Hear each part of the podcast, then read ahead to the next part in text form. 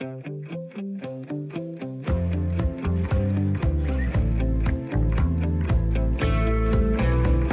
er det blevet lørdag eftermiddag, og det betyder endnu en omgang Spørg Lægen her på Radio 4.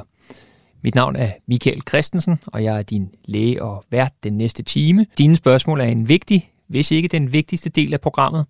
Radio 4 taler med Danmark, og jeg vil gerne tale med dig og hjælpe med de spørgsmål, du måtte have. Derfor vil jeg meget gerne modtage dine spørgsmål per mail på sl radio4.dk, eller du må også meget gerne indtale en besked på vores telefonsvarer på telefon 72 20 04 00. Ingen spørgsmål er for små, store eller dumme. Alt er velkommen i indbakken, og så vil vi fra program til program gøre vores bedste for at besvare alle jeres spørgsmål. Det sker til sidst i programmet i den del, der hedder åben konsultation. Men øh, før vi når dertil, skal vi runde de andre elementer af programmet, herunder ugens emne. Hver uge kaster Heidi og jeg blikket mod et sundhedsfagligt emne, og for at blive klogere på det emne, inviterer vi hver uge en gæst i studiet, som har specialiseret sig inden for lige netop det felt. Jeg håber, vi med programmet kan tale om øh, aktuelle sundhedsemner og sæsonbestemte emner, og måske også løsne lidt op for de tabuiserede emner. Nogle spørgsmål kan være svære eller skamfulde at stille, men det behøver de ikke at være, og de er det faktisk slet ikke hos lægen. Her er fortrolighed, åbenhed og tryghed. Og derfor vil jeg gerne byde varmt velkommen til den næste teams radiofoniske lægekonsultation lige her i din radio. Inden vi begynder på dagens program, vil jeg også gerne lige præsentere mig selv med et par hurtige facts. Jeg hedder som sagt Michael Christensen og er til hverdag praktiserende læge i Roskilde. Jeg har arbejdet i New Zealand et år og oplevet, oplevet hvilke fordele der er ved at være en del af et dansk sundhedsvæsen. Jeg brænder for faglighed i behandlingen og har fokus på ulighed i sundhed. Og så har jeg undervist medicinstuderende i kommunikation, som er en kæmpe del af det at være læge, efter min mening. Så er jeg familiefar til tre piger og har en døv, tandløs hund, som vækker mig alt for tidligt.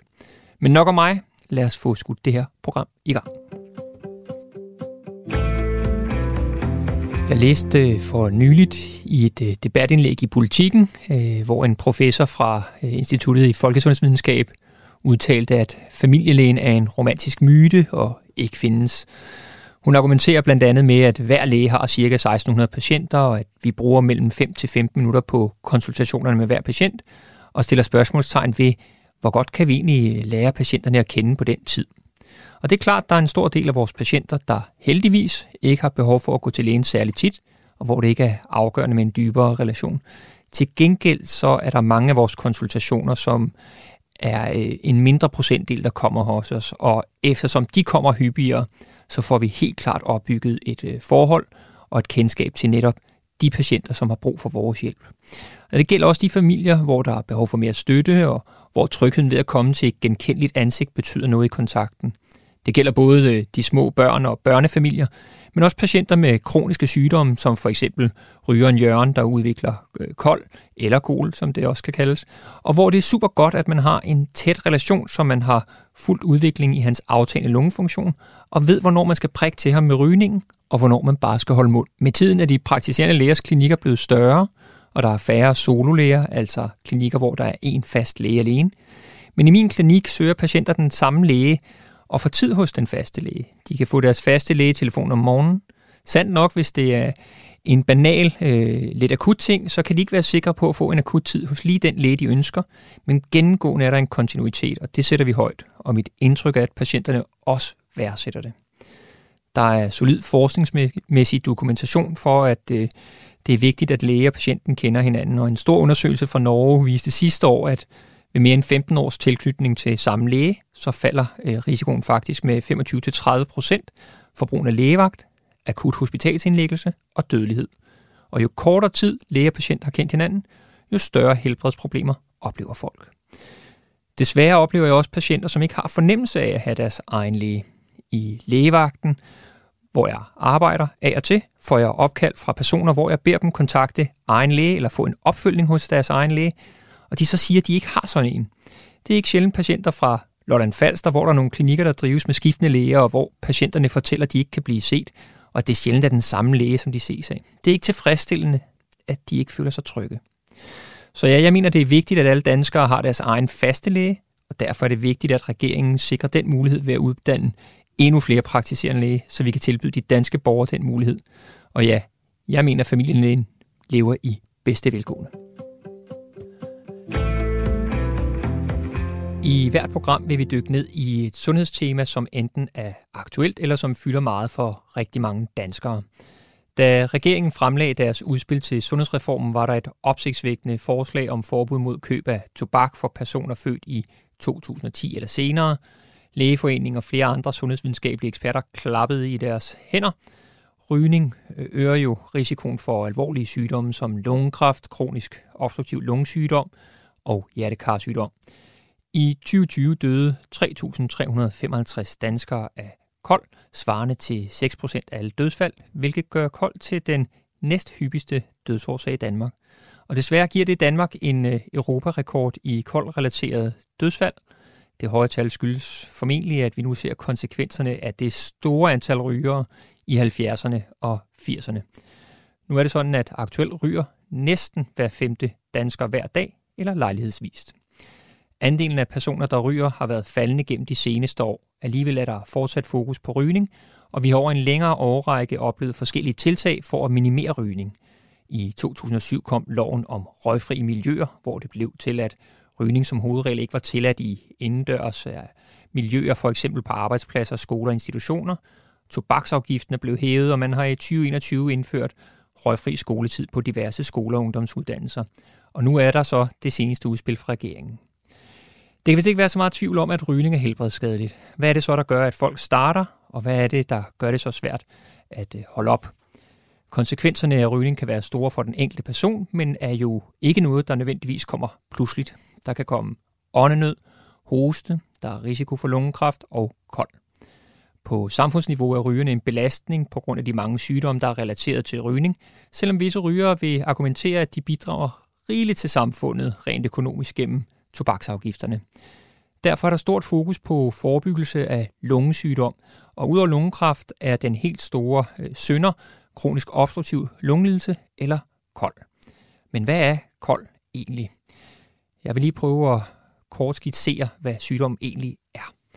Kendetegnet ved, at øh, lungerne mister sin elasticitet, øh, bliver stivere, det medfører emfysem, som også giver forstørrede lunger. Det kan man se tydeligt på røntgenbilleder, som er en del af udredningen hos patienter, som undersøges for kold. Derudover fortykkes slimhinden i luftrørene, og der dannes mere slim. På den måde bliver vejrtrækningen mere besværet, og man har mere irritation i luftvejene, som giver hoste. Femrehårene i luftrørene påvirkes af rygningen og fungerer dårligere, så slim ikke så let transporteres væk. Kold diagnostiseres med en lungefunktionsundersøgelse, som udføres ved egen læge, sådan en som mig, og i de fleste tilfælde håndteres patienten af den praktiserende læge. I de mere komplicerede tilfælde involveres for eksempel den lokale lungemedicinske afdeling. Og kold findes i flere forskellige grader, men de primære symptomer er åndenød og hoste. Og de kan altså komme i både let og svær grad. Nogle af mine patienter beskriver det som at trække vejret gennem et sugerør, og nogle patienter ender med at have behov for ildtilskud i hjemmet. Med det nye udspil fra regeringen vedrørende rygning og med vores sørgelige europarekord i koldrelateret dødsfald, har jeg valgt at kigge nærmere på både rygning og på kold. Det skal nævnes, at kold ikke nødvendigvis har baggrund i rygning, men at øh, der er en rigtig stor sammenhæng i øvrigt. Men hvad er det ved den der cigaret, som bare kan noget? Hvad kan vi gøre for at mindske rygningen, og hvem har ansvaret? Hvordan kan vi hjælpe med rygestop til dem, der ønsker det? Og så hvordan bliver vi bedre til at fange de patienter, som udvikler kold, og er behandlingen god nok i Danmark? Til at diskutere det har jeg inviteret formanden for Lungeforeningen, Torben Mogensen, i studiet. Velkommen mm. til, Torben. Tak skal du have. Torben, øh, jeg kunne godt tænke mig, at vi startede lidt med at snakke om rygningen. Mm. Øh, en gang så var det sejt at stå nede bag cykelskuret øh, i skolen og ryge. Er det stadig sejt hos de unge? Det tror jeg desværre, det er. Øh, der er rigtig mange unge mennesker, som øh, ryger. Øh, når man går forbi gymnasier og, og andre uddannelsesinstitutioner, kan man også se folk stå udenfor. Så det er desværre stadigvæk, på trods af alle oplysningskampagner, så er der desværre alt for mange unge, der synes, det er sejt at starte, starte med at ryge i det der 15, 16, 17 års alderen. Og øh, man har jo netop lavet den her, øh, blandt andet noget med forbud mod, at man skulle ryge i, i skolemiljøer. Øh, det, det ser du så ikke effektueret? Jo, altså, men, men, men det, der sker jo det, at, at som man sagde i gamle dage, da vi forbød rygning i indendørs, det var så begyndt buskene at ryge, øh, fordi personalet gik ud og røg uden buskene, og der er desværre mange unge mennesker, som så går udenfor øh, og ryger, selvom der skulle være røgfri skoledag. Så, så det er bare en, en svær kamp at sikre, at unge ikke begynder at ryge. Ja, og hvordan, øh, hvordan ser du så det seneste udspil i, i sundhedsreformen, hvor man så vil decideret forbyde rygning, eller at de unge køber cigaretterne? Hvordan ser du på det? Altså, jeg synes, jeg synes det er en god idé. Det er et ret radikalt forslag i virkeligheden. Det må man og, sige. Og nogen vil, og nogen vil sige, at, at det, det, det kan man ikke tillade sig og sådan noget. Men, men for det første er rygning desværre stærkt, stærkt afhængighedsskabende. Og det vil sige, at hvis først man får begyndt, så, så er det for mange rigtig, rigtig svært at holde op med at ryge igen. Og for det andet kan man sige, at, at øh, der har været kørt oplysningskampagner direkte rettet mod børn og unge mennesker i overvis, reelt uden den store effekt. Så, så oplysningskampagner hjælper ikke, så vi har ikke ret mange andre skud i bøssen. Nej, det kommer mig faktisk til det næste spørgsmål netop. Hvordan, hvad er det så, vi har at gøre med? Altså, hvordan kan vi hindre de unge i at begynde at ryge?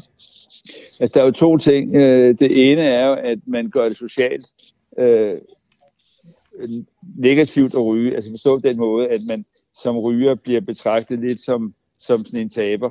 Mm-hmm. Øh, det har ikke rigtig lykkedes. Øh, det, det er måske lykkedes mere for voksne øh, at, at, at få det indtryk. Men, men ellers er det jo at gøre det så svært som muligt at ryge overhovedet, og så bliver det altså også at begrænse muligheden for at købe nikotin øh, som cigaretter. Ja, hvordan gør vi det så svært som muligt, Torben? Jamen det gør vi jo ved, at man ikke må ryge indendørs, at man ikke må købe det, øh, at, man, øh, at man skal ligesom øh, stå et sted langt væk, hvis man skal ryge. Altså hele tiden det der med, at, at, at man skal, kan ikke sidde og spille smart med en cigaret øh, på en bar og sådan noget. Alt det, det, vi har arbejdet med, og som jo også har betydet et fald i rygning. Øh, det der med at stå udenfor i, i, i selskabstøj i, i 10 graders frost, er jo ikke særlig rart. Men det gør nogen alligevel, fordi rygning er så stærkt vanedannende, at, at man gør det. Så, så det er noget med hele tiden at påpege, hvor, hvor, hvor, hvor skadeligt det er, og så bearbejde de unge, men det er bare ikke nok. Det er simpelthen ikke nok. Øh, og, og det du kan sige, det er jo, at, at øh, øh nikotinindustrien øh, tager jo modstand, mod, altså gør, gør modstand mod det her, ikke? Altså desværre oplever vi jo rigtig mange bruger andre nikotinprodukter, når de ikke må ryge. Ja. Øh, man ser jo rundt omkring, i hvert fald i Københavnsområdet, ser man jo de her nikotinposer ligger og flyde alle steder. Det vil sige, det er sådan nogle poser, man har ind i munden, øh, og bruger ikke som slags øh, snus og skrå, men mere hygiejnisk dog. Så, så, så der er en kamp om de unge mennesker mellem, man kan sige, sundhed og så øh, nikotinindustrien. Og den kamp er bare meget, meget svær at tage. Ja, altså man kan se det også de, med de unge snus jo også, øh, for eksempel, ikke? Ja, ja lige øhm, præcis. Hvad med sådan noget som, øh, som cigaretter, nu, altså øget afgifter? Skal priserne op på cigaretter? Ja, det skal de. De skal højere op endnu. Øh, de skal højere op øh, omkring i hvert fald 100 kroner øh, per pakke cigaret, sådan så at, at de unge mennesker ikke har råd til at ryge. Det er klart, at vi skulle gerne have gjort det i samarbejde med Sverige og Tyskland, sådan så det bliver sværere at, at, at, at ligesom smule ind den vej. Men jeg tror, at alle lande har fokus på det her nu, så, så vi kan nok gøre det i fællesskab. Men, men der er ikke andet end, at, at prisen skal op. Den er jo blevet hævet en gang. Øh, med det resultat, så forsøgte industrien jo at, at lave numre, sådan, så det ikke behøver at, at, at hæve prisen. Øh, så, så kampen er der hele tiden, men vi skal højere op, fordi det er så sundhedsskadeligt at ryge. Og, og det andet er jo, at, at det er så afhængighedsskabende, ikke? så man kan ikke bare sige, at det er folks egen fri vilje. Fordi hvis man sådan 13-14 år og starter med at ryge, jamen, så hænger man på den måske resten af sit liv. Og, øh, og det kan samfundet ikke være tjent med. Nej, hvordan er det så, øh, hvis vi så kigger på, når først man er begyndt at ryge, hvordan øh, hjælper vi dem, der ryger? Hvordan øh, hjælper vi dem med for eksempel at holde op? Altså, der er ingen tvivl om, at øh, rygestop hjælper, men også, at det er meget, meget svært. Ja. Og, øh, og den måde, man nok skal gøre det på i dag, det er jo, at man skal tilbyde nikotinprodukter. Det kan være tyggegummi, det kan være sådan nogle plastikcigaretter. Altså man bliver nødt til at, i en periode at give nikotin en anden vej. Og når du siger, at du vil tilbyde det, betyder det, at du vil have, at det skulle være gratis? Jeg vil have, at det skulle være gratis. Øh, fordi det er et lægemiddel, ligesom alle andre. og, øh, og det er et vigtigt lægemiddel for at forebygge øh, en masse sygdomme. Så jeg synes, at, at når man er eller deltager i et, i et, øh, et, et rygestopskursus, det kan være kommunalt, øh, eller via egen læge, eller hvem der nu laver det officielt, at man så også får, får gratis øh, nikotinprodukter i mellemtiden. Og selvom vi gør det, så ved vi, at der, der er nogen, der, der falder i og starter forfra med at ryge igen. Men så er der ikke andet op på hesten igen på et tidspunkt, fordi så kan det være, at det lykkes tredje eller fjerde gang. Altså som øh, forfatteren Mark Twain jo har sagt, øh, han siger jo, det er, det er så nemt at holde op med at ryge. Bare spørg ham, han har gjort det tusindvis af gange. Ja, lige præcis, ikke? Øh. Og, øh, og, og så er der desværre nogle mennesker, som aldrig kommer til at holde op, fordi det er så, så stærkt en nikotin øh, øh, øh, bindet, eller rettere sagt, deres, deres hjerne er så afhængig af nikotin, at de simpelthen ikke kan holde op. Og det har ikke noget at gøre med, når man er intelligent eller ikke intelligent. Det er simpelthen noget at gøre med, at ens hjerne øh, er så indstillet på at få nikotin, at man, man ikke man, er ikke, man har ikke nogen fri vilje længere, og, øh, og dem må man jo prøve at understøtte så godt som muligt øh, på at reducere øh, nikotin, men det gælder altså om at få så mange som muligt til at holde op med at ryge. Men man kan så også sige, at det er jo big business også jo. Øh, hvad med lægemiddel, eller hvad med øh, nikotinindustrien? Hvad, ja, har de, det, er der noget, man kan bede om for dem? Er der noget, man kan, kan kræve for dem? Det, altså, men man gør det jo ved at sige, at de må ikke sælge mentolcigaretter. Ikke? De burde ikke kunne sælge e-cigaretter med smagstoffer. Øh, altså gøre det lækkert at ryge. Jeg synes også, man skulle gøre det jeg synes også, man skal gøre det svært at få øh, øh snus øh, og, og tykketobak. Øh, altså i hele taget gøre det, gør det svært og, og gøre det dyrt at få, få de her produkter, men jeg tror, man skal være meget naiv, hvis man tror, at at nikotinindustrien selv vil, vil gå med til at begrænse nikotinforbruget. Jeg øh, er ikke uenig med dig øh, der, Torben. Hvis vi øh, prøver at bevæge os lidt videre og kigge lidt på de her konsekvenser af rygningen, så er der jo både lungekræft og så egentlig kold, som jeg gerne vil kigge lidt på i, i dag. Hvad er vores største udfordring i forhold til den lungesygdom, kronisk obstruktiv lungesygdom? Jamen, der er flere udfordringer. En af dem er at, at finde patienterne, der har kold i et tidligt stadium. Ja. Øh, det, er, det er sådan, at øh, rigtig mange, når de bliver ældre, øh, så over 50-60 år, jamen så, så kan de måske ikke få så meget luft, som de plejer, og så, så tager de det hen og siger, at det er nok bare alderen. Men hvis man har røget, så skal man altså lade sig undersøge for, om man har øh, en, en lungesygdom, altså kold, fordi der findes behandlinger, som gør, at man kan få et bedre liv.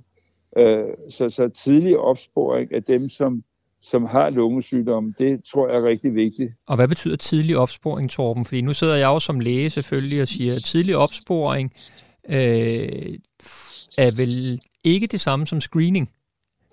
Eller hvad? Nej, det, nej, det er det ikke, fordi altså, man kan argumentere for, at man skulle screene, men, men, men det tænker jeg ikke er det, vi skal diskutere nu. Det, vi skal diskutere, det er, hvis der kommer en op hos dig, og siger, at han har lidt svært ved at få luft. Han hoster måske en lille bit smule. Øh, ikke så svært, at han ikke kan arbejde eller noget, men, men og så han øvrigt, øh, har han røget i mange år. Så skal det ringe en lampe hos dig og siger, kunne det være koldt? Og så laver man en lungefunktionsundersøgelse for at bekræfte det. Så det vil sige, at hvis man finder dem, som er i risiko, øh, dem, som har symptomer, og, og systematisk undersøger dem, så tror jeg, man kan finde øh, meget tidligere øh, mennesker med, med kronisk obstruktiv lungesygdom. Og så være opmærksom på, som du også sagde, at man kan godt have det uden at ryge. Så, så altså i hele taget, hvis man har symptomer på vejrtrækning, skal man være meget hurtig til at undersøge folk, om de har et element af, af, af kronisk obstruktiv lungesygdom eller kold.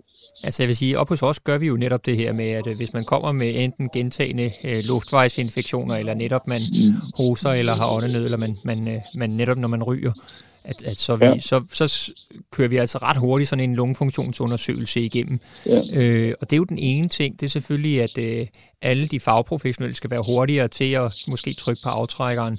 Men nogle gange ligger det jo også hos øh, patienterne selv, eller borgerne selv, synes jeg. Det gør det også, øh, og derfor er det så, altså den der stigmatisering af, af ryger, altså at sige, om du har kold og du har røget, så er det også din egen skyld den skal man altså virkelig, virkelig væk fra, fordi jeg tror, der er mange, som, som tænker, ej, jeg vil ikke gå op til lægen, selvom jeg hoster lidt, fordi altså, så får jeg bare skæld ud, fordi jeg ryger. Øh, og, og så, det gør de jo det, faktisk ikke. Altså, jeg vil sige, nej, generelt prøver ja, vi på at møde folk netop, som man siger, og det er nok en, en, en barriere, de ligger på sig selv. Det tror jeg også. og, og det er jo rigtig vigtigt, at, at den praktiserende læge, som har et godt kendskab til, til, til sine øh, patienter, netop har den der åbne tilgang, og ikke, ikke bliver, virker fordømmende eller noget som helst, fordi det gavner simpelthen ikke nogen. Øh, men det gælder om at have et åben tilgang til sin læge og til sine patienter, sådan så at man ikke er bange for at komme og sige, ved du hvad, jeg hoster altså lidt rigeligt ja. den her gang. Ja. Og hvordan kan vi så sikre, øh, når vi nu, lad os nu sige, nu får vi diagnostiseret ham her Jørgen med kold, som, som jeg har snakket om. Øhm, hvordan kan vi sikre opfølgningen? Min, min erfaring er, at deres compliance, altså det her med, at de gør, hvad lægen beder om, eller at man følger anvisningerne, kan være en lille smule øh, dårlig. Øh, hvad kan vi gøre for at, at holde fast i folk? Altså, jeg tror, der, der, der er to ting i virkeligheden. Det ene er, at man skal virkelig sikre sig, at de forstår at bruge den medicin, man giver. Der er jo rigtig mange, der skal indånde medicinen, og det er ikke, no, det er ikke nogen nem sag. Og det vil sige, at man skal sikre sig, at man får uddannet sine patienter i, hvordan man bruger det her apparat. Fordi så, får, så kan de bedre mærke, at de får en effekt af det. Man kan ikke mærke det, hvis man har en dårlig, øh, det vi kalder inhalationsteknik, altså man indånder og ikke får, får det ned i lungerne. Ja, den spray, det at de ikke får brugt den ordentligt, ja, ikke? Lige præcis. Og den anden ting, det er, at man, jeg synes, man en gang om året skulle måle deres lungefunktion, øh, sådan så at man kan ligesom vise, vise sine patienter, hvordan går det med lungerne. Og, ja. og, og, og vores erfaring, når jeg snakker med medlemmer, det er, at de er rigtig interesserede i at vise, eller vide, hvordan det går med deres lunger. Sådan så man, man for eksempel en gang om året, ligesom man vil gøre mål sukkersyg, øh, blod for, for, for langtidsblodsukker hos de diabetespatienter, så gør man også for de patienter, som har symptomer øh, på lungesygdom, så følger man deres lungefunktion. Og det tror jeg også vil øge compliance, altså øge folks vilje til at øh, tage medicin, når de kan se, at, at hvis ikke man gør det, så går det altså en helt gal vej. Men hvordan ser du det, Torben? Ser du ikke, at øh, de får den årlige kontrol? Altså, nu, igen, nu kigger jeg ud fra mit eget perspektiv, min egen lægeklinik, og altså, vi, vi kører jo med det, der hedder, vi kalder det årskontroller jo ikke, altså ja, ja, at, ja. Øh, at både for den sags skyld diabetespatienter, men også øh, patienter med kold, altså de kommer op en gang om året og, og forventes faktisk at komme, fordi ellers så, så kan vi kalde det, så, så får de ikke fornyet deres medicin. Altså, de skal lige igennem øh, en, en snak med lægen helst. Øh, det er selvfølgelig ja. klart, at vi tilbageholder ikke medicin, hvis, hvis, hvis ikke man kommer, men, men det er meningen, at man skal komme. Ja, og jeg tror, der er rigtig mange i praksis, det fungerer sådan, og det er rigtig godt, men der er bare stor variation. Og det vi hører fra, fra vores medlemmer, det er, at altså, der er nogen, der oplever, at de ikke kan formå deres lungefunktion. Nogle læger, at de oplever, at deres læge siger til dem, at det tror de ikke på hjælper noget som helst. Øh, så, så, så der skal være en ensartethed blandt de praktiserende læger, sådan så man er enige om, at det er sådan, vi gør, når vi har, når vi har patienter med lungesygdomme. Øh, og, øh, og den enighed, den tror jeg ikke er der i øjeblikket. Det er i hvert fald ikke det, vi oplever. Men jeg er helt enig med dig i, vi hører også fra rigtig mange medlemmer, at de har nogle rigtig gode praktiserende læger, de er glade for deres praktiserende læger, og de bliver fuldt ordentligt. Ja, fordi som du selv siger, der er, der er masser af barriere egentlig i den her ting nu, som vi snakker ja. om, både med eller uden rygning, men specielt med rygningen der, som du siger, med stigmatisering, øh, at patienterne kan være en lille smule tilbageholdende, øh, og man kan også diskutere, altså hvem er det, der har ansvaret for, at patienten får den rette behandling? Er det patienten eller lægen? Altså i sidste instans er det patienten, men, men, men det er lægens ansvar at kunne agere i dialog med patienten, sådan så patienten får et tilbud og forstår tilbuddet. Men så er det jo selvfølgelig i sidste instans øh, patienterne selv, der har ansvaret for at udføre behandlingen.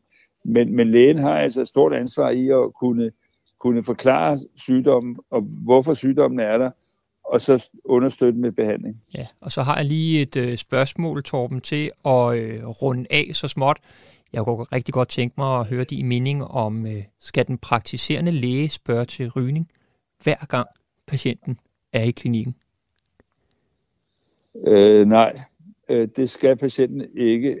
Altså jeg synes, det er helt oplagt første gang, man ser en patient, så laver man en screening, fuldstændig ligesom man gør på hospitalerne. Man optager sin journal, og der hører screening øh, for, for rygning og for vægt og for allergi og alt sådan noget igennem.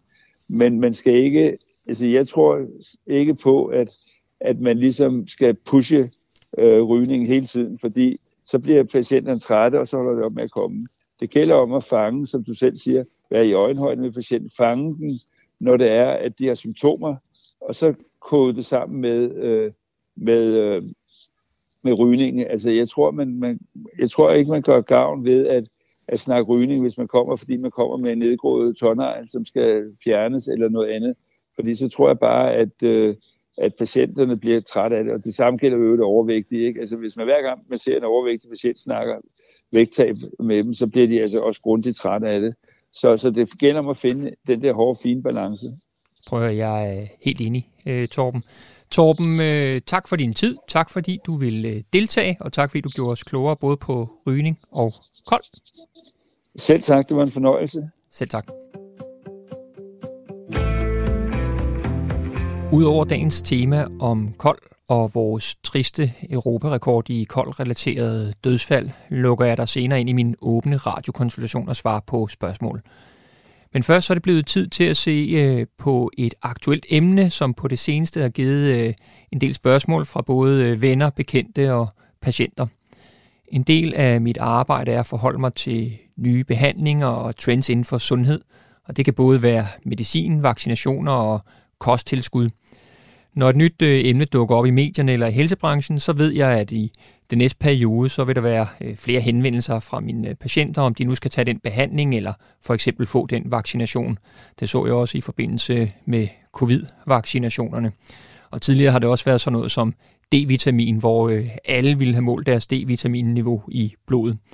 Nu er der et nyt middel på sundheds- og skønhedsområdet, som virkelig er blevet stort, nemlig kollagen. Øh, kollagen er et øh, protein og et af kroppens byggesten, som findes i flere forskellige dele af kroppens væv, blandt andet i huden. Og øh, nogen vil jo påstå, at en naturlig del af at blive ældre er, at øh, huden bliver mindre spændstig, og man udvikler rynker. Øh, og som en del af at hindre den udvikling, er der en stigende tendens til for eksempel at tage øh, kollagen-tilskud, i håb om at få huden til at se yngre og mere spændstig ud og for at modvirke rynker. Og det kan både være i pulverform og kapsler og overalt i skønhedsklinikker, Matas på nettet og andre kosttilskudsforretninger præsenteres det som det nye hotte middel for din hud. Men øh, hvad er kollagen? Hvordan virker det? Og virker det virkelig på huden? Behøver man tage det som tilskud, eller er det nemt bare at have det som en del af en almindelig kost? Og hvilke andre virkninger har det i kroppen? Det vil jeg kigge på i dag i dagens aktuelle sundhedsindslag, og forhåbentlig kan vi alle sammen blive klogere i samarbejde med Jærk Langer, læge, foredragsholder og forfatter til en række bøger, blandt andet bogen Kollagen stærk, sund og smertefri. Velkommen til, Jørg Langer. Ja, tak skal du have. Se, kollagen er jo virkelig blevet et populært tilskud, øh, særligt blandt kvinder, der gerne vil gøre noget for deres hud.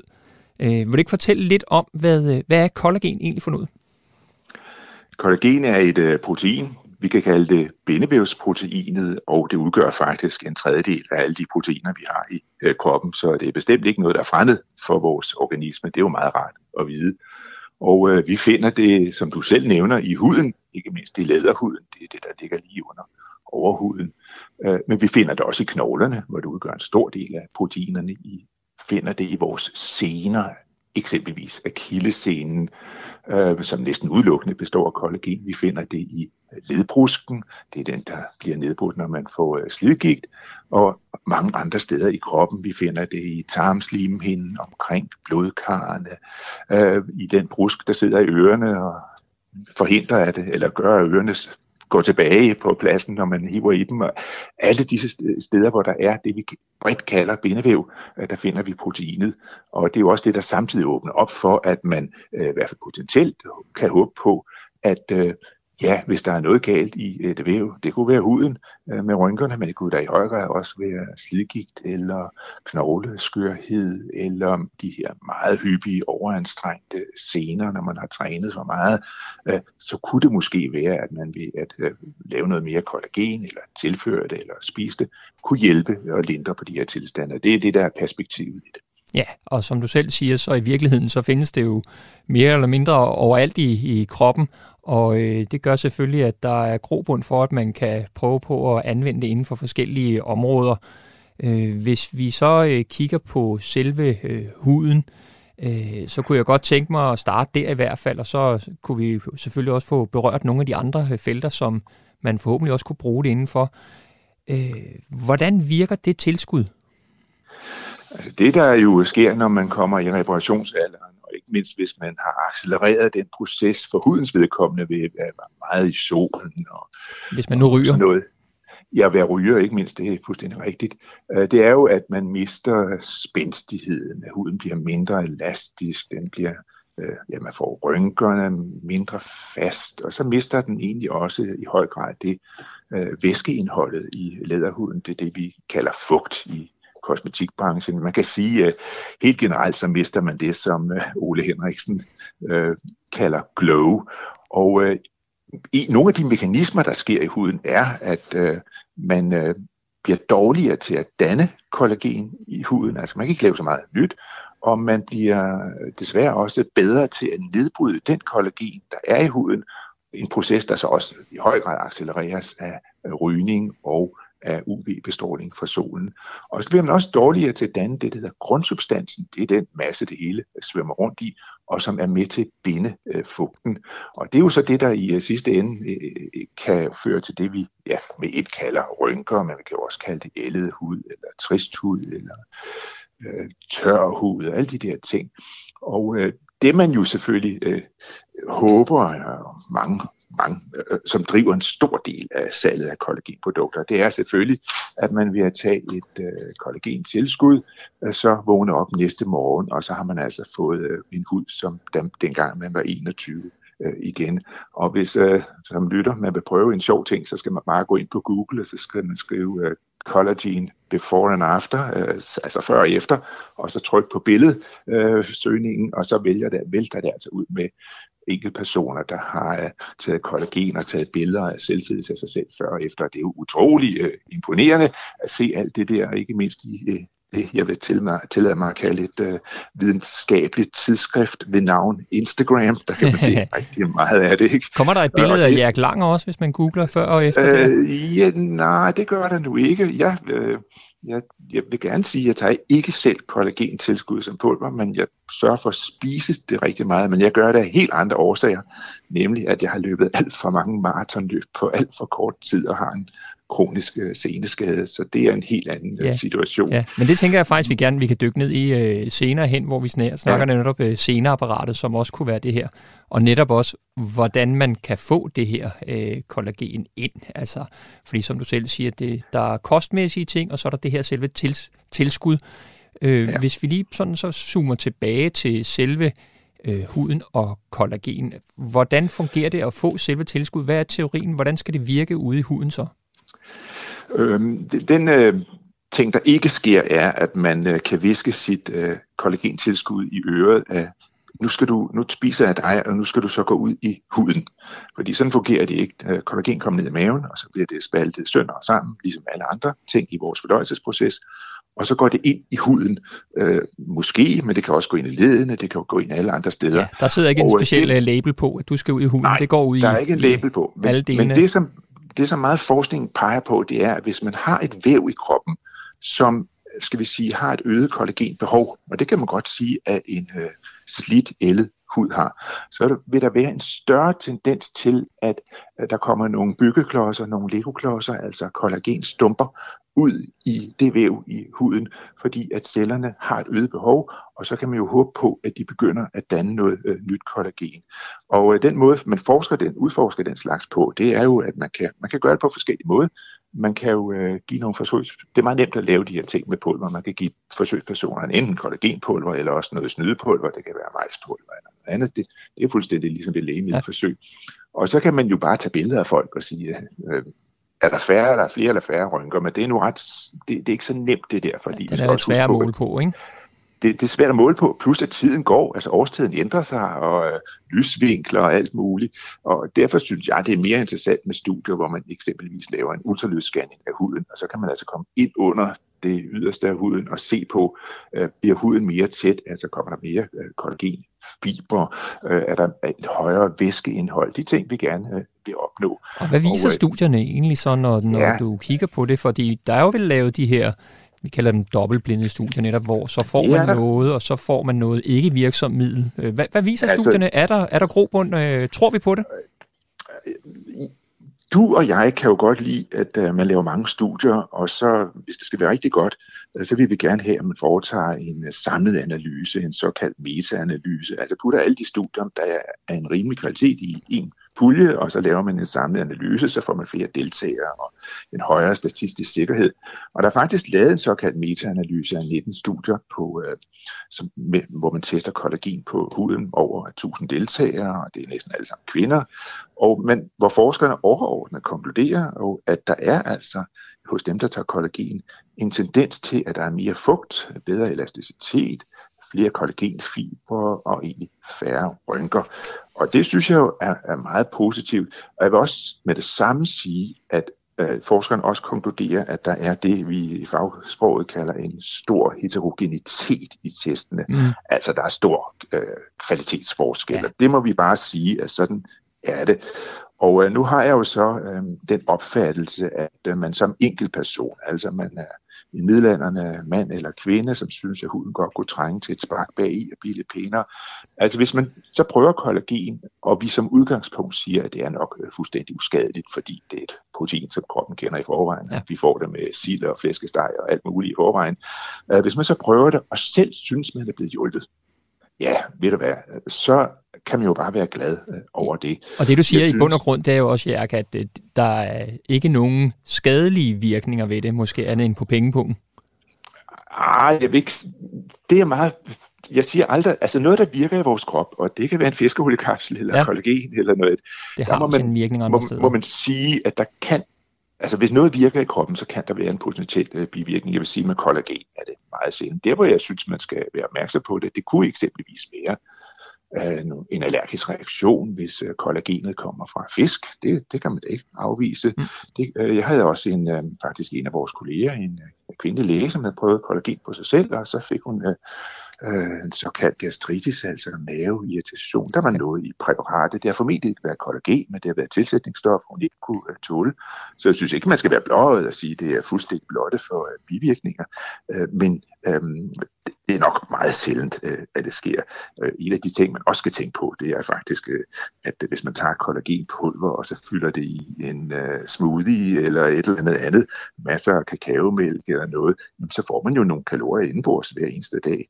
Det har ikke noget med kollagenet at gøre som sådan, men det er ligesom hvis man i stedet for en kop øh, øh, sort jordmorkaffe, drikker en, øh, en eller anden lækker kaffe fyldt med alt muligt flødeskum og så videre, ikke? så får man jo nogle kalorier. Til. Jo.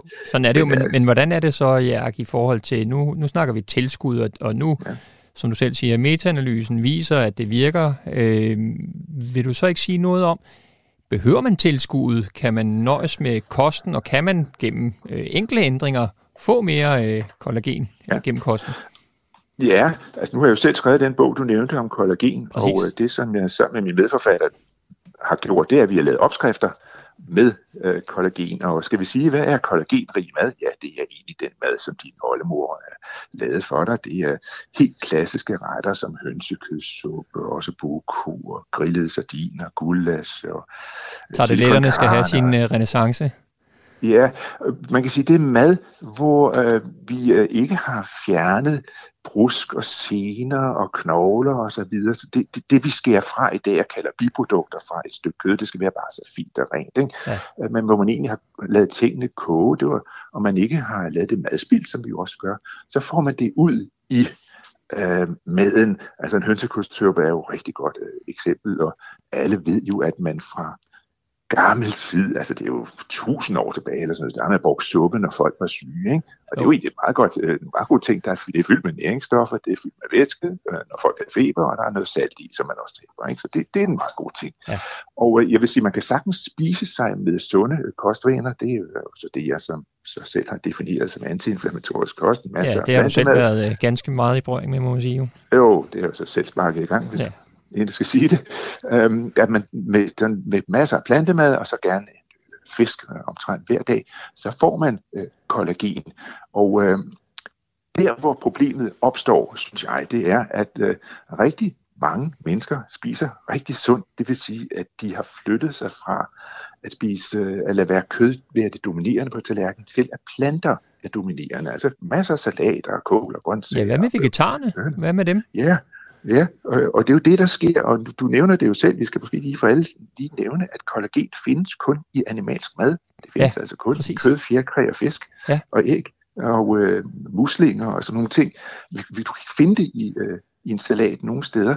Så øh, du kan godt få de grundsten til opbygge kollagen, det hedder aminosyre, det kan man godt få, men vi må sige, at øh, alt andet lige, så får folk mindre kollagen i dag, når de spiser sundt, end hvis man lever af pølser og den slags, fordi vi ved jo godt, at øh, pølser kan smage dejligt, men vi vil bare helst ikke vide, hvordan de er blevet lavet i madlavningen. Og det er fordi, det er alt det der biprodukt, det er sener og brusk ja. og så videre, der bliver brugt til at lave den slags mad. Men det er altså også bare fyldt med kollagen. Og der er amerikanske øh, kostanalyser, som vi sikkert godt kan overføre til Danmark, som viser, at folk, der lever af det, vi kalder for arbejdet mad, grillmad og øls og sådan noget der, jamen de får meget mere kollagen end dem, der lever rigtig sundt med masser af plantemad og sådan et lille stykke øh, fint kød på kanten af tallerkenen. Ja. Så, og det betyder jo så, synes jeg også, at øh, nu har du dit fine lægeprogram her, at vi henvender os jo også til mennesker, som har et problem. Ja. De har smerter eller gigt. Ja, præcis, fordi det vi kunne gøre nu, det var måske, jeg kunne rigtig godt tænke mig bare lige at høre ja. lidt, fordi nu har vi snakket, primært har vi fokus på huden i dag, men jeg kunne godt tænke mig øh, sådan i forbindelse med afrunding her, sådan, øh, hvis du sagde et par om netop øh, at få det ud i kroppen eller senevævet, øh, hvor, hvor ser du øh, de potentielt gavnlige virkninger ellers? Hvad kan vi bruge det til ellers? Altså, jeg har mange folk, der kommer til sundhedssamtaler hos mig, og det er ikke rynkerne, der fylder. De har smerter. Ja. De har det primært deres slidgik, det kan være andre gigtlidelser, og rigtig mange er det, som øh, vi måske ikke vil kalde øh, syge, men de er bare overtrænede eller har været i dårlig form under corona. Nu skal den bare have fuld knald nede i fitnesscenteret, og så får de de her overbelastningsskader. Det kan være hælspore, det være akillescenen, de med ben eller tennisalbuen, ondt i skulderen. Og dem anbefaler du så at tage et tilskud, øh, eller hvad, hvad gør du der? Der, der? der hæfter jeg mig lidt ved, hvad, hvad der sker, på, hvad, hvad der bliver forsket ud i verden. Eksempelvis øh, i det australske elitesvømmeforbund, eller inde på Bispebjerg Hospital i København, hvor der sidder en professor, der hedder Michael Kjær, som har meget med øh, de kroniske akillescenebetændelser ja, ja. at gøre. Altså på, altså på sportsfolk og elitesportsfolk, Team Danmark, og de er meget, meget interesseret i, om man ud over de ting, man kan gøre træningsmæssigt, også kan give øh, bindevævet, brusken, stenerne osv. et ekstra lille skub ved at tilføre kollagen. Og der skal jeg, kan jeg meget kort sige, at det er sådan, at når, en, når man laver forsøg på en raske forsøgspersoner, men smadrer dem fuldstændig sønder sammen. De skal hoppe ned fra en kasse, eller op på en kasse 150 gange på ja. kort tid, eller shippe i, i øh, 10 minutter, eller sådan et eller andet fuldstændig, som vi andre slet ikke ville kunne klare. Så kan man med avancerede målmetoder faktisk se, at øh, de bliver, når man giver dem kollagentilskud, så bliver de også selv bedre til at, at lave kollagen, altså til at styrke de væv, som er blevet overbelastet. Og det er øh, et begreb, som jeg øh, kalder, at det vil blive mere træningsrobust. Og det er et meget godt eksempel på, at hvis man nu øh, træner rigtig meget, man skal være rigtig dygtig, og samtidig siger man, nu skal jeg bare spise grøntsager hele tiden, jamen så kan man egentlig godt risikere at komme lidt øh, over i øh, kollagenunderskud, men der må vi også anlægge en lægelig synsvinkel og sige, Altså vi har en enkelt person, vi synes, at den person skal indtage mere kollagen som et led i at gøre kroppen mere træningsrobust, jamen så er det nok en meget god idé at tage et tilskud i en periode for at sikre dosis. Super. Fordi du ved jo ikke, hvor meget kollagen der er, hvis du spiser en sardin. Det... Du siger bare, der er sgu nok noget kollagen i, men du har ikke en anelse om, hvor mange gram der er i. Men hvis du afmåler 10 gram kollagen og indtager det med et glas vand hver morgen, så ved du præcis, hvilken dosis øh, du får, eller din patient får. Og det synes jeg egentlig, at tilskuddet har, en, øh, har deres øh, berettigelse. Jeg vil sige tak til dig, Jærk, læge Jamen, og forfatter og ekspert på kollagen, tillader jeg mig at sige. Tak fordi jeg måtte være med. Selvfølgelig. Nu kommer vi nemlig til den vigtigste del af programmet. Her jeg svarer på spørgsmål fra jer lyttere. Så velkommen i mit radiofoniske lægerum, hvor alle spørgsmål har deres plads, og hvor jeg hjælper så godt som muligt. Ingen spørgsmål er dumme, for små eller store, og du sidder helt sikkert ikke alene med dine spørgsmål. Du kan spørge til ind alt om sygdom og sundhed. Har du fået en byld? Vil du genoptræne en gammel løbeskade, eller er du i tvivl om, hvorfor din sexlyst er forsvundet? Så kan du sende dit spørgsmål til sl radio4.dk eller indtale en besked på 72 20 0400. Se, øh, nu har vi fået nogle spørgsmål her fra øh, nogle lyttere, og i dag har jeg også taget et øh, lille tip med til jer fra min klinik, fordi i den øh, forgangne uge har jeg haft usædvanligt mange børn i klinikken, som har puttet ting op i næsen, som forældrene ikke kan få ud. Det har både været en plastikmønt, en hameperle, og øh, så er almindelige perler jo også klassikere, og så var der en, der også havde puttet et lille øje, som man limer på sådan en bamse op i næsen. Helt fantastiske variationer. Og så har forældrene prøvet med pincet, men ikke kun få den ud. Derfor vil jeg gerne bare lige slå et slag for den teknik, der hedder mother's kiss, altså mors kys. Man holder for det næsebor, som der ikke er noget fremmedlæme i, og så lukker man munden over barnets mund, og så blæser man til hårdt og hurtigt. Det er nemt, og forældrene overraskes over, hvor godt det virker, for det kan få løsnet fremmedlæmmet ned, og så er det altså nemt at få ud, hvis ikke det er blevet blæst ud. Så næste gang dit barn eller barnebarn laver den slags ballade, så overvej lige at prøve det, og det det tvivl må du selvfølgelig altid kontakte lægen. Så har en lytter spurgt til franske roser og hvad det er for noget. Og det er en øh, godartet sygdom, som går af sig selv. Man skal bare have lidt tålmodighed. Det er et klassisk udslæt, som sidder på det område af kroppen, som kan dækkes af en t-shirt. Det kan give lidt kløe og svige i huden, men opfører sig øh, ganske forskelligt fra person til person. Pletterne er som regel runde i det, laksefarvet og lidt skældende og kan fordele sig i huden, så det ligner øh, lidt et juletræ, når man for eksempel ser på ryggen, fordi det følger hudens linjer. Som regel er der det, der hedder en primær medaljon, som er en lidt større plet og kommer 1-2 uger før selve udslettet. Det skyldes formentlig en øh, virusinfektion og går som sagt over af sig selv. Man kan af og til behandle med fugtighedscreme og eventuelt lidt binyrbar hormoncreme, og så kan man ellers prøve en antihistamintablet mod kløen.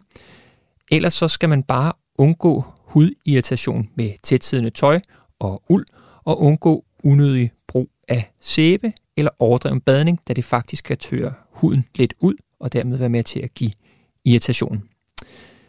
Det var øh, det spørgsmål og det emne, jeg havde valgt at tage med til jer i dag.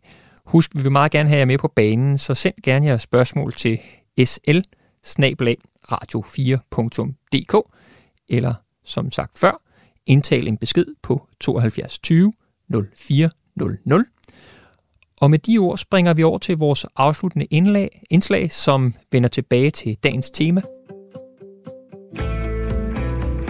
Vi nærmer os enden af programmet, men øh, inden jeg takker helt af for i dag, vil jeg gerne snakke med Mads. I øh, tråd med dagens program om kold, er det oplagt at se nærmere på en person, der er i gang med et rygestop, eller som har nogle udfordringer, måske med rygningen.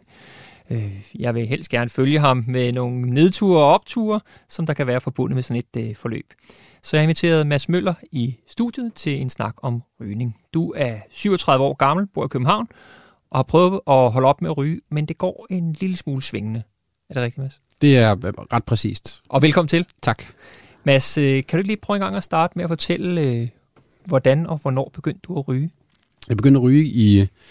Øh, altså, jeg blev ryger, da jeg gik i gymnasiet. Vi var kun tre drenge i min øh, klasse, og øh, de to andre røg. Så for at hænge ud med dem i frikvartererne, så gik jeg med ud i rygerummet, som der var på, på skolen dengang. Det var jeg, der stod derude i kulden i minus øh, Ja, der, det var faktisk øh, det var så luksuriøst indrettet, at det var indendørs. Øh, den service ydede skolevæsenet til elever, elever dengang. Det, det må man ikke længere. Øh, og så øh, fik jeg en cigaret, og så, blev det, så begyndte jeg at købe mine egne cigaretter, og, og pludselig sad jeg i den, og, og kunne ligesom mærke, at nu, øh, nu er jeg nået til et punkt, hvor jeg ikke kan undvære dem længere. Ja, og hvordan er det så? Nu har du jo så siden gymnasiealderen. Har du røget lige siden da frem til nu, eller har der været pauser undervejs? Der har været, øh, tror jeg, 100 pauser, øh, rygestop-pauser, eller måske 50. Der har, jeg har prøvet at stoppe rigtig, rigtig, rigtig mange gange. Øh, men det har, den længste pause, jeg har haft, har været på tre måneder. Det er for to år siden. Ja. Øh, og senest her, øh, jeg stoppede 2. januar i år. Og det sådan en klassisk øh, nytårsfortsæt, du tænkte, øh, at nu skulle det være? Ja, jeg både og. Altså nu har jeg placeret det 2. januar, fordi jeg vidste, at 1. Øh, januar, der ville jeg have så mange tømmermænd, at jeg ville ikke kunne overskue og lægge et rygestop oven i den nedtur. Øh, så jeg stoppede 2. januar, og det holdt i 6 uger. Hvad skete der så?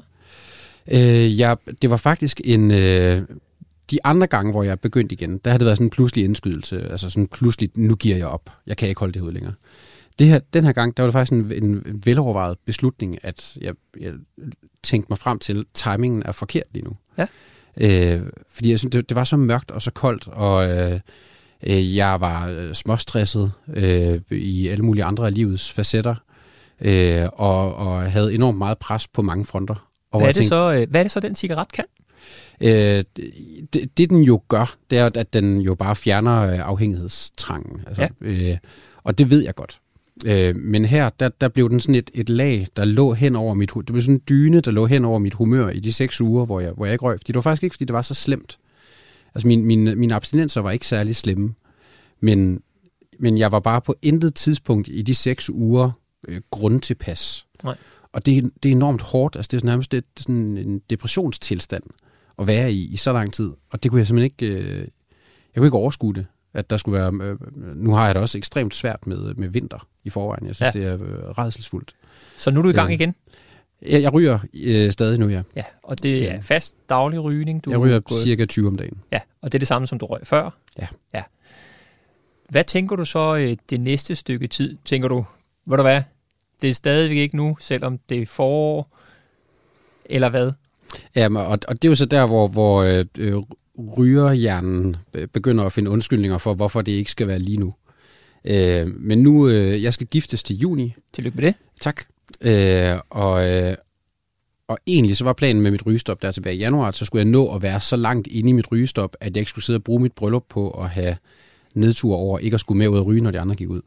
Nu er vi så tæt på mit bryllup, at jeg ved selv, hvis jeg stopper i dag, så vil jeg sidde til mit, til mit eget bryllup og have nederen på over ikke at skulle ud og ryge. Jeg er nødt til lige at vide, øh, ryger din tilkommende? Nej, og hun hader, at jeg ryger.